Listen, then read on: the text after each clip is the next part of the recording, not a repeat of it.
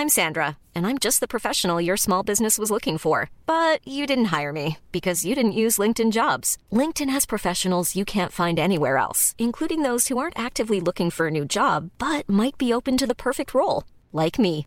In a given month, over 70% of LinkedIn users don't visit other leading job sites. So if you're not looking on LinkedIn, you'll miss out on great candidates like Sandra. Start hiring professionals like a professional. Post your free job on linkedin.com/people today.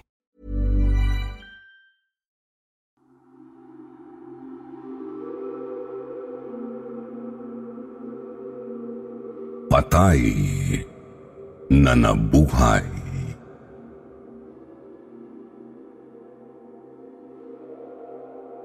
Kumusta po, Sir Jupiter? Ako po si Kim. Kami po ay nakatira sa Davao dahil napangasawa po ng tatay ko ang nanay kong taga rito.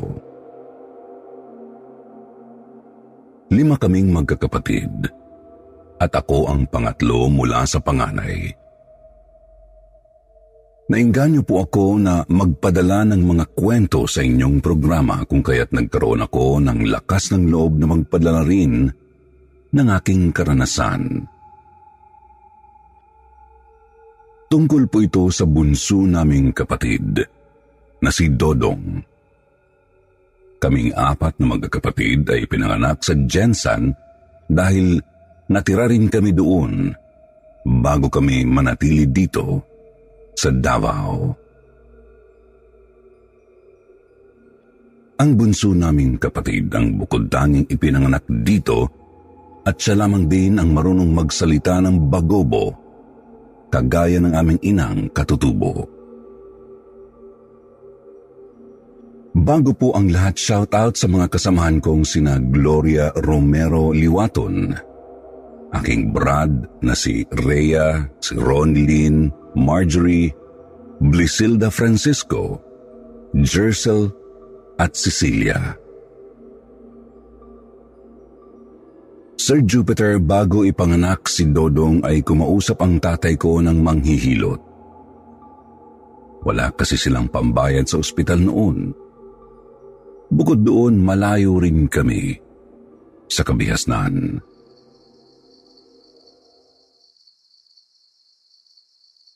Nang maramdaman na ng nanay kong sumasakit na ang kanyang tiyan, ipinatawag na ng tatay ko ang manghihilot para papuntahin sa bahay dahil manganganak na raw si nanay.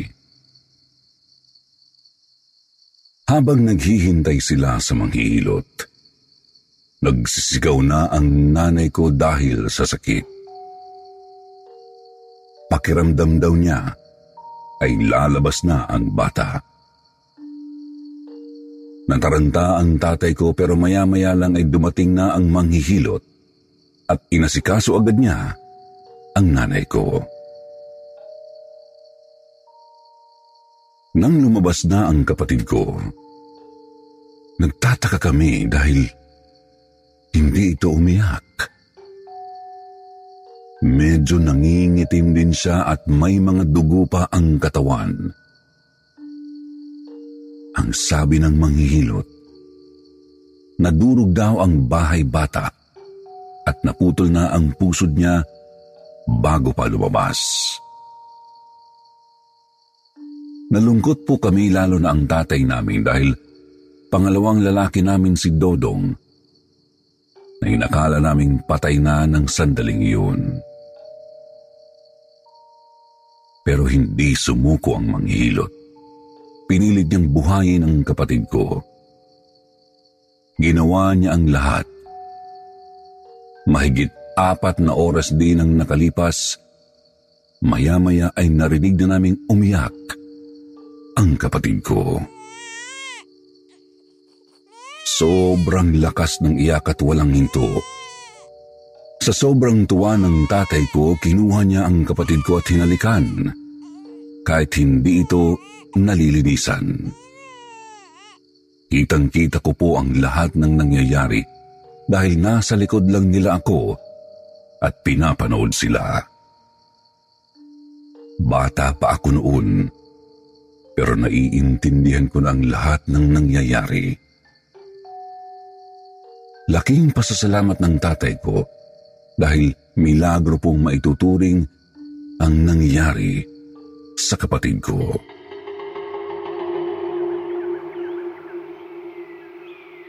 Pero nung nagdalawat kalahating taon na siya, naglalakad na siyang paunti-unti, pero hindi pa makapagsalita ng maayos. Isang umaga, habang naglalaro kami sa silong ng bahay. Iniwan saglit ng nanay ko si Dodong dahil magbabanyo lang daw siya. Ang akala ng nanay ko ay naglalaro lang si Dodong pero lumapit si Dodong sa may pintuan ng bahay at itinuturo niya ang puno ng nyog. Tinitingnan ko siya dahil Baka mahulog. Pautal-utal siyang nagsasalita na parabang gustong kumain ng buko. Pagbalik ni nanay, nagmamadali niyang tinakbo ang kapatid ko dahil kinabahan din siyang baka nga mahulog ito. Nang tanungin niya si Dodong kung bakit nasa may pintuan, muli niyang itinuro ang mga buko Naunawaan ni nanay na gustong kumain ni Dodong ng buko kaya lumabas sila ng bahay at kumuha ng panungkit. Nang mahuhulog na ang bunga, nabagsakan sa ulo ang kapatid ko dahil naglalakad-lakad siya doon. Nagsipagtakbuhan kami patungo sa nanay. Kitang-kita ang dugong umagos palabas ng bibig ng kapatid ko. Sobrang taranta ng nanay ko. Umiiyak na siya at hindi na alam ang gagawin. Ginigising niya si Dodong pero hindi na ito gumagalaw. Hindi na nagsasalita. Niyakap ni nanay ang kapatid ko habang pilit na ginigising hanggang sa ilapag niya si Dodong sa lupa. Nagbiyak siya ng buko at isinubo niya sa kapatid ko ang piraso ng buko dahil sabi niya, gusto raw itong kainin ni Dodong. Sir Jupiter, dahil malayo po kami sa kabayasnan, hindi nadala sa ospital ang kapatid ko. Inisip ko na patay na talaga ang kapatid ko dahil hindi na siya talaga gumalaw. Umiiyak ang nanay ko na kinarga si Dodong at dinala sa loob ng bahay. Sumunod kaming magkakapatid na nag-iiyakan na rin. Binalot ng nanay ko si Dodong ng pulang tela na may print ng mukha ng Panginoon. Buong katawan ang binalot at ang ilong na lamang ang natirang nakalitaw. Kinagabihan, pumunta ang tiyuhin namin kasama ang asawa niya para dasalan si Dodong. Pareho silang dating pastor at pastora. Lumipas ang ilang oras, walang nangyari. Hindi nagkamalay ang kapatid ko. Sinabihan nila ang nanay ko na ilibing na raw si Dodong pagkaumaga. Tumango naman ang nanay ko kahit labag sa kanyang kalooban.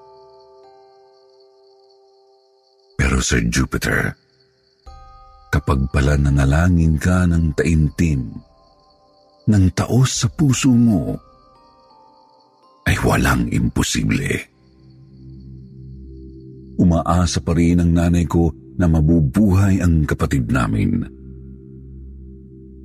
Ang ginawa niya, inilagay niya ang katawan ni Dodong sa altar. Kumasya naman siya doon dahil kasing laki niya ang altar namin sa bahay. Itanabi niya sa imahe ni Mama Mary, ni Papa Jesus at ng iba pang mga imahe ng mga santo. Umiiyak na nagmamakaawa ang nanay ko. Nagdadasal siya na sana ay ibalik uli ang buhay ng kapatid namin.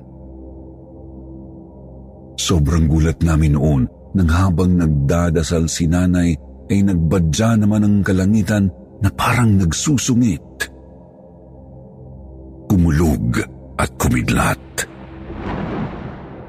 Lumiwanag ang buong paligid ng gumuhit ang matalim na kidlat.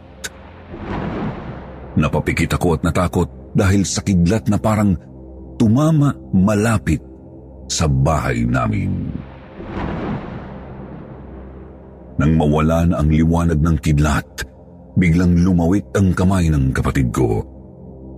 Parang may kung anong nangyari at gumalaw ang nakabalot na tela sa kanya. Maya-maya ay nakita naming biglang gumalaw ang hiniliit ni Dodong. Hanggang sa gumalaw na rin ang buo niyang katawan. Nakaramdam ako ng takot pero si nanay mabilis niyang tinakbo si Dodong. Sinabi niyang dumilat na raw ang kapatid namin. Bigla rin siyang nagsalita ng pautal-utal at hinanap ang Santo Niño. Nang itinuro ito ng nanay ko na nasa tabi lamang niya, agad na tumayo ang kapatid ko at niyakap ito. Pagkatapos ay hinagkan. Iyak ng iyak ang nanay kong binuhat ang kapatid ko. Tuwang-tuwa kaming nabuhay siya ulit.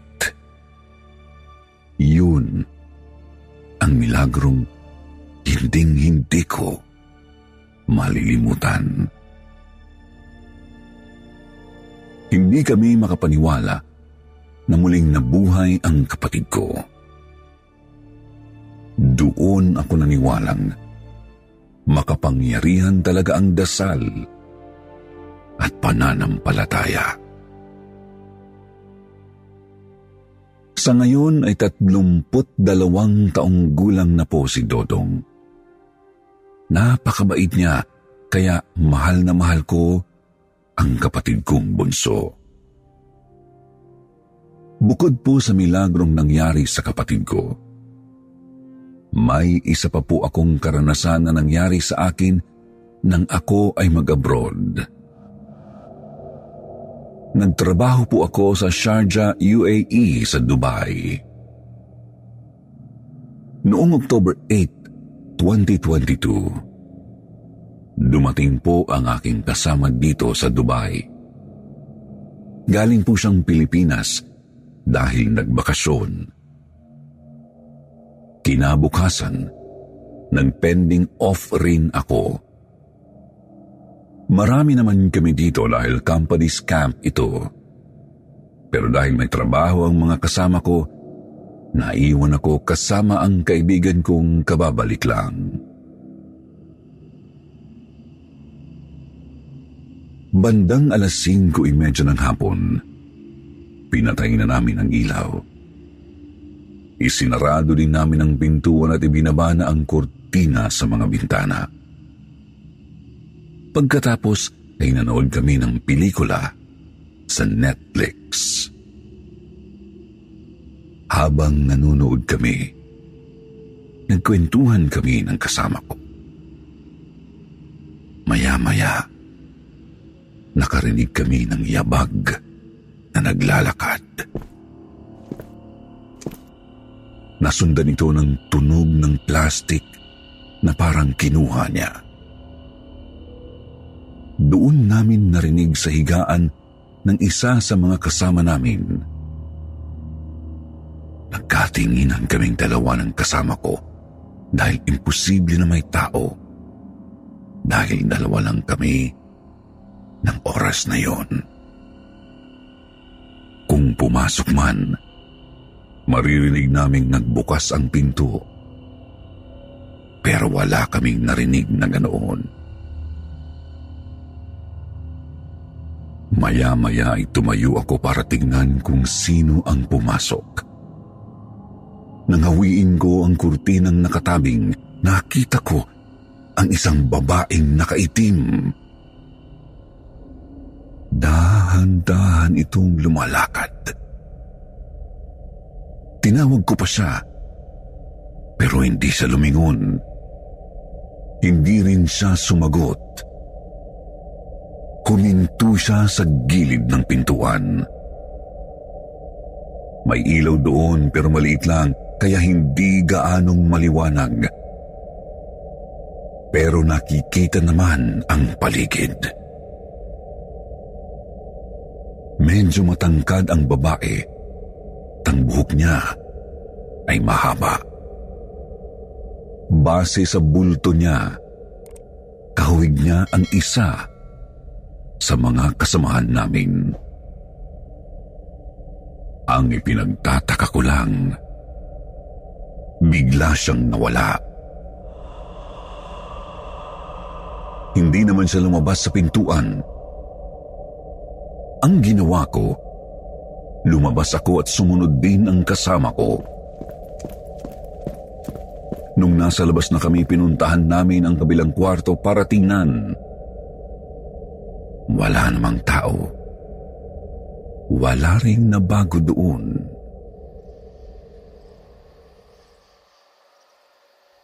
Kinabukasan ng magsidatingan na sila galing sa trabaho, tinanong namin kung sino ang umuwi noong gabi. Pero wala sa kanila ang umuwi.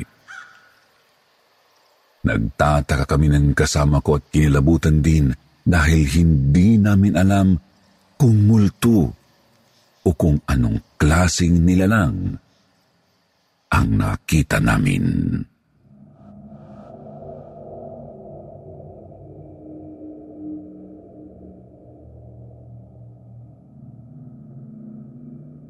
Hiram na oras.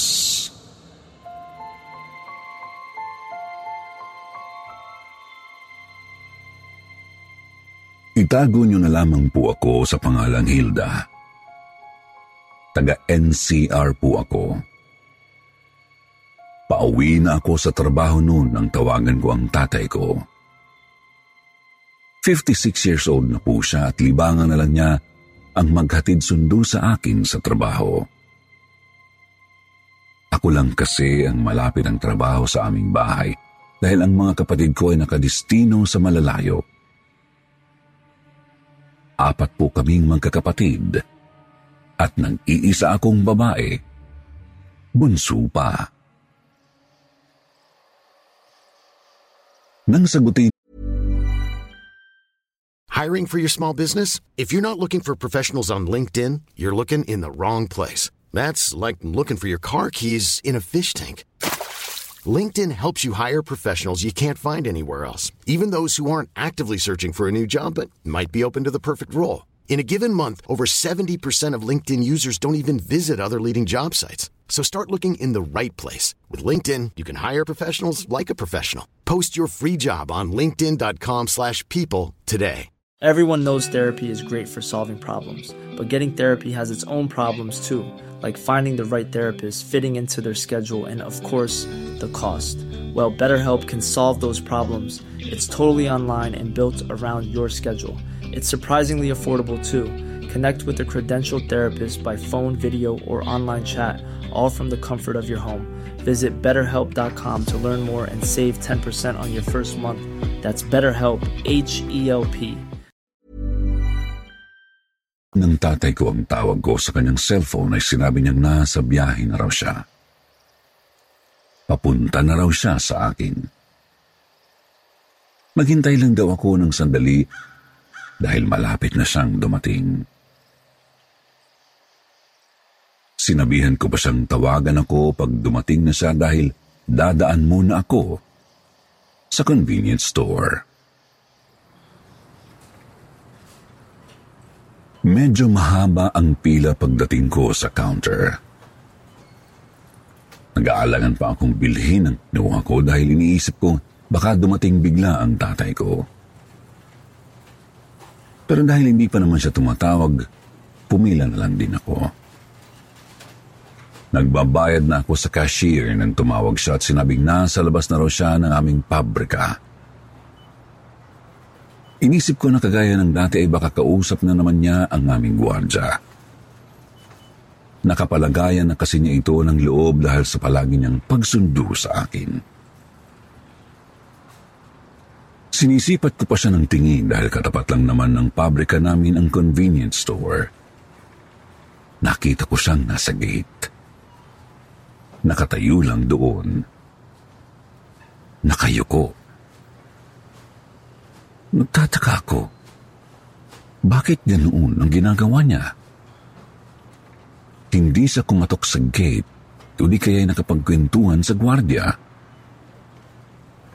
Inisip kong baka masama ang pakiramdam. Nabigla ako nang tawagin ako ng cashier dahil kailangan na pala ang bayad ko sa aking mga pinamili.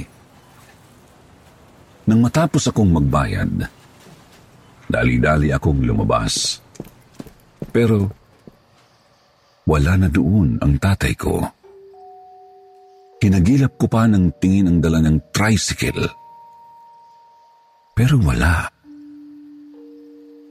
Tinawagan ko ulit ang cellphone niya. Mga ilang ring lang pagkatapos ay namatay na. Doon na ako kinabahan. Tinawagan ko ang nanay ko. Medyo matagal nang sumagot siya. Hindi ko siya gaanong makausap dahil humahagulgul siya. Tanong ako ng tanong kung ano ang nangyayari. Ang malinaw lang na sinabi niya ay nasa ospital siya. Sa sobrang taranta ko, agad akong pumara ng tricycle at nagpahatid ako sa ospital na sinabi ng nanay ko. May kalayuan yun pero sinabi ko sa driver na okay lang kahit singilin ako ng mahal. Habang papunta kami sa ospital na antala pa kami dahil sa traffic, ang sabi ng driver, mukhang may nangyaring aksidente. Nang tumapat kami mismo sa lugar kung saan nga may aksidente, para akong binuhusan ng malamig na tubig nang makita ko ang plaka ng tricycle ng tatay ko. Nanlambot ako. Kinumbinsi ko ang sarili kong namamalikmata lang pero ilang ulit kong tinitigan ang tricycle na yun. Sa amin yun. Sa tatay ko. Sumalpok ito sa barrier sa gitna ng kalsada. Wasak ang tricycle namin. Kinakausap ko ng driver pero hindi na ako kumikibo. Tinatanong niya kung ano raw ang nangyayari sa akin. Bakit daw ako umiiyak? Hindi ako makapagsalita. Parang wala ako sa sarili nang dumating sa ospital. Hinanap ko kaagad ang nanay ko. Nasa labas siya ng emergency room dahil naghihintay sa update ng doktor. Dahil na rin sa hindi na ako nakapag-isip, nakalimutan kong naghihintay pa pala sa akin ang driver. Sumunod siya sa akin sa loob ng ospital. Doon niya rin nalaman. Natatay ko ang may-ari ng tricycle na nakita namin sa kalsada. Binayaran ko na siya at pagkatapos ay umalis na. Ilang araw nang nasa ospital ang tatay ko dahil comatose siya. Matindi ang tama ng kanyang ulo. Nagtatrabaho ako pero hindi ako makapag-focus kaya nag-file ako ng leave at nagpapalitan kami ni nanay para magbantay sa ospital. Ang mga kapatid ko naman ay dumadalaw din. Isang araw, nagulat ako nang bigla na lang gumising ang tatay ko. Ang sigla niya, tuwang-tuwa siya. Parang walang nangyari. Parang walang masakit sa kanya. Bigla siyang naupo at tinawag ako. Kinumusta ko pa siya pero ang sabi niya ay huwag ko na raw siyang alalahanin dahil ayos lang daw siya.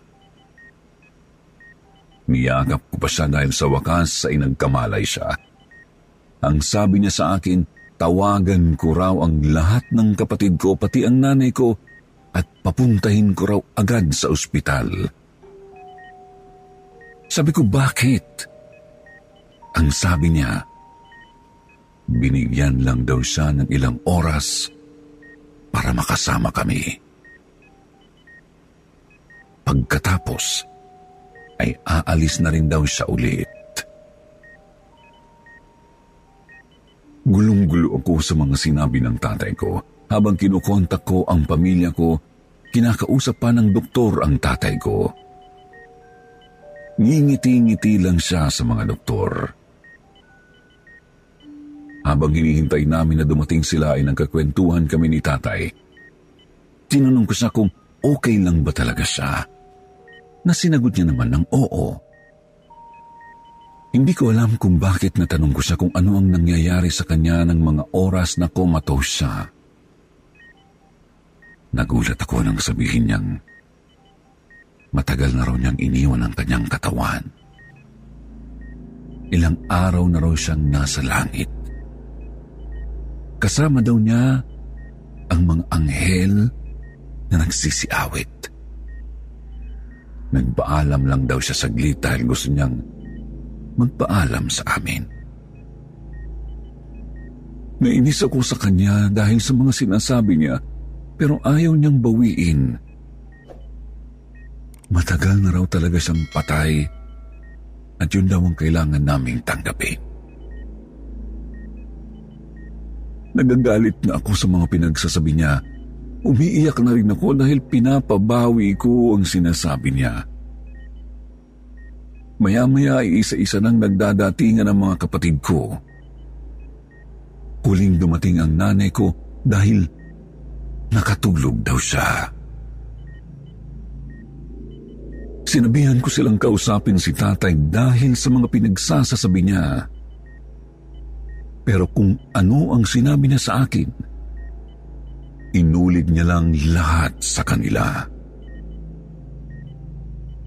Sinabihan pa niya kaming magpicture na raw kami dahil yun na ang huling makakasama namin siya. Sir Jupiter, dalawang oras ang nakalipas. Bigla siyang nanghina at bumagsak sa higaan. Dali-dali naming tinawag ang doktor. Nagkagulo sila dahil nawalan nga ng pulso ang tatay ko. Pinalabas muna kami para ma-revive siya. Pero ilang minuto ang lumipas nang lumabas ang doktor at sinabing, tuluyan ng binawian ng buhay ang tatay ko. Lahat kami ay natigilan. Tinatanong ko rin ang sarili ko kung ano yun? Bakit ganun? Pero nang pumasok kami sa silid, talagang wala na siya. Hanggang ngayon, ilang taon na ang lumipas. Nagtataka pa rin ako dahil sa ilang oras na milagrong nakasama pa namin si tatay. Pero masaya ako dahil nalaman kong masaya na siya kung saan man siya naroroon. At alam kong hindi siya sa ibang lugar napunta.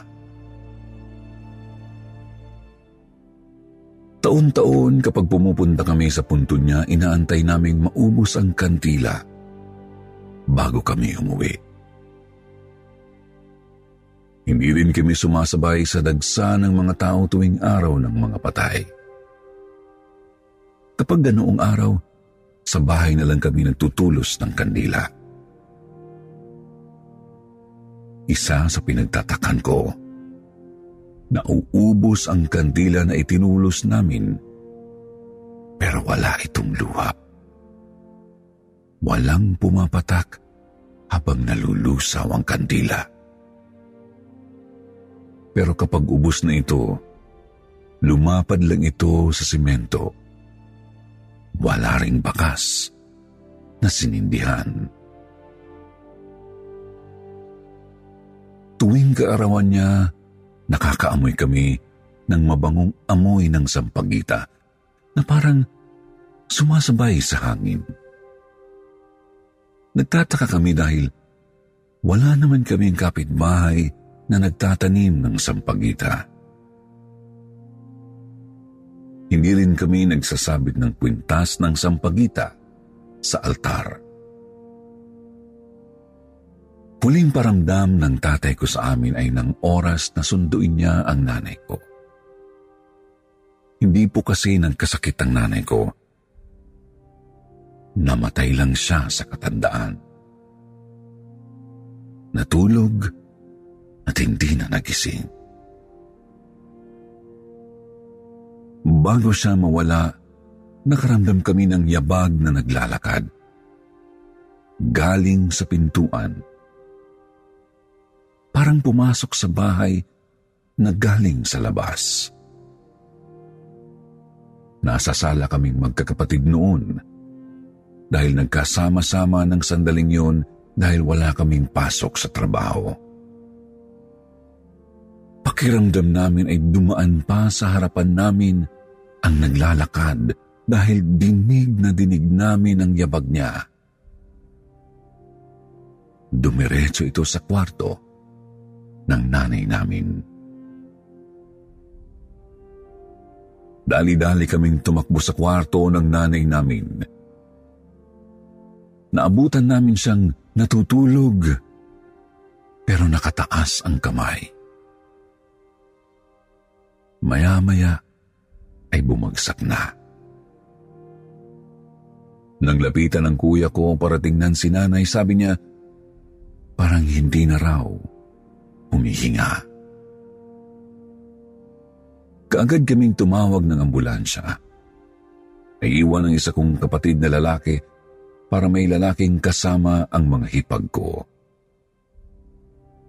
Wala ng buhay ang nanay namin nang dalhin namin sa ospital. Naniniwala kaming sinundo siya ng tatay namin. Maluwag sa dibdib naming natanggap ang pagkawala ng nanay namin dahil alam naming kasama na siya ni tatay sa langit. Dahil bunso ako sa magkakapatid, ako ang tumira sa bahay na naiwan ng magulang namin. Doon kami nagkakasama-sama kapag reunion kagaya ng palagi naming nararanasan. Tuwing petsa ng kanilang kamatayan, naaamoy namin ang mabangong amoy ng sampagita na pumapasok sa bahay. Minsan sinasabi sa akin ng anak kong bunso noong siya ay limang taong gulang. May nakikita raw siyang matandang babae at lalaki na nakaupo sa upuan sa sala. Kapag tinatanong ko kung ano ang ginagawa, sabi ng anak ko, nagkakwentuhan lang daw ang dalawa. Alam kong sina nanay at tatay yun. Dumadalaw pa rin pala sila. Paminsan-minsan. Hindi ko po alam kung may listeners na naniniwala sa ganitong karanasan o di kaya ay katulad naming naranasan din ang ganito. Minsan, may bagay talagang hindi natin kayang ipaliwanag pero nangyayari sa atin. Siguro maswerte kami kasi nung mawala ang tatay namin, binalikan kami para magpaalam sa amin. Parang inihanda na rin niya kami sa araw na susunduin niya ang nanay namin. Hanggang dito na lang po ang aking kwento at marami pong salamat sa pagtanggap ng diham ko. God bless po sa kwentong takip silim at sa lahat ng bumubuo nito.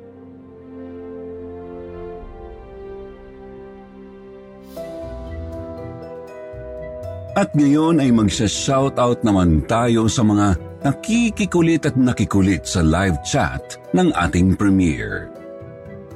Shoutout kay Judith Arnie Gasite, kay Lionel, Vechi, Jenny Peru, Joanne Simon, Nance Isip, Bobby Ong Sueco, Meyer Angeline Maulyong, Athena Lee, shoutout din kay Marisol Aranas, kay Rain, Zaira Sheena, Easy Math with Coach Mike, Vanessa Ribao, Haydin, Sasha Sudario, Simply Ann, Christine Landingin, Eveline Basco, Marnel Antoinette Abutin, Reyneth Mendoza, Daryl Pino, Reggie Bismonte, Elizabeth Dakles, Cleo Sinde Ambayek.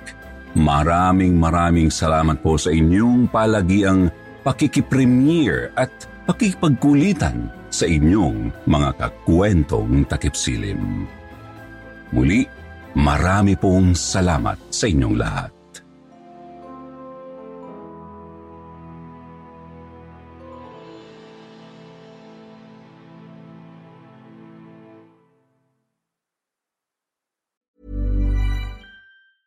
Planning for your next trip? Elevate your travel style with Quince. Quince has all the jet setting essentials you'll want for your next getaway, like European linen, premium luggage options, buttery soft Italian leather bags, and so much more. And is all priced at 50 to 80% less than similar brands. Plus, Quince only works with factories that use safe and ethical manufacturing practices.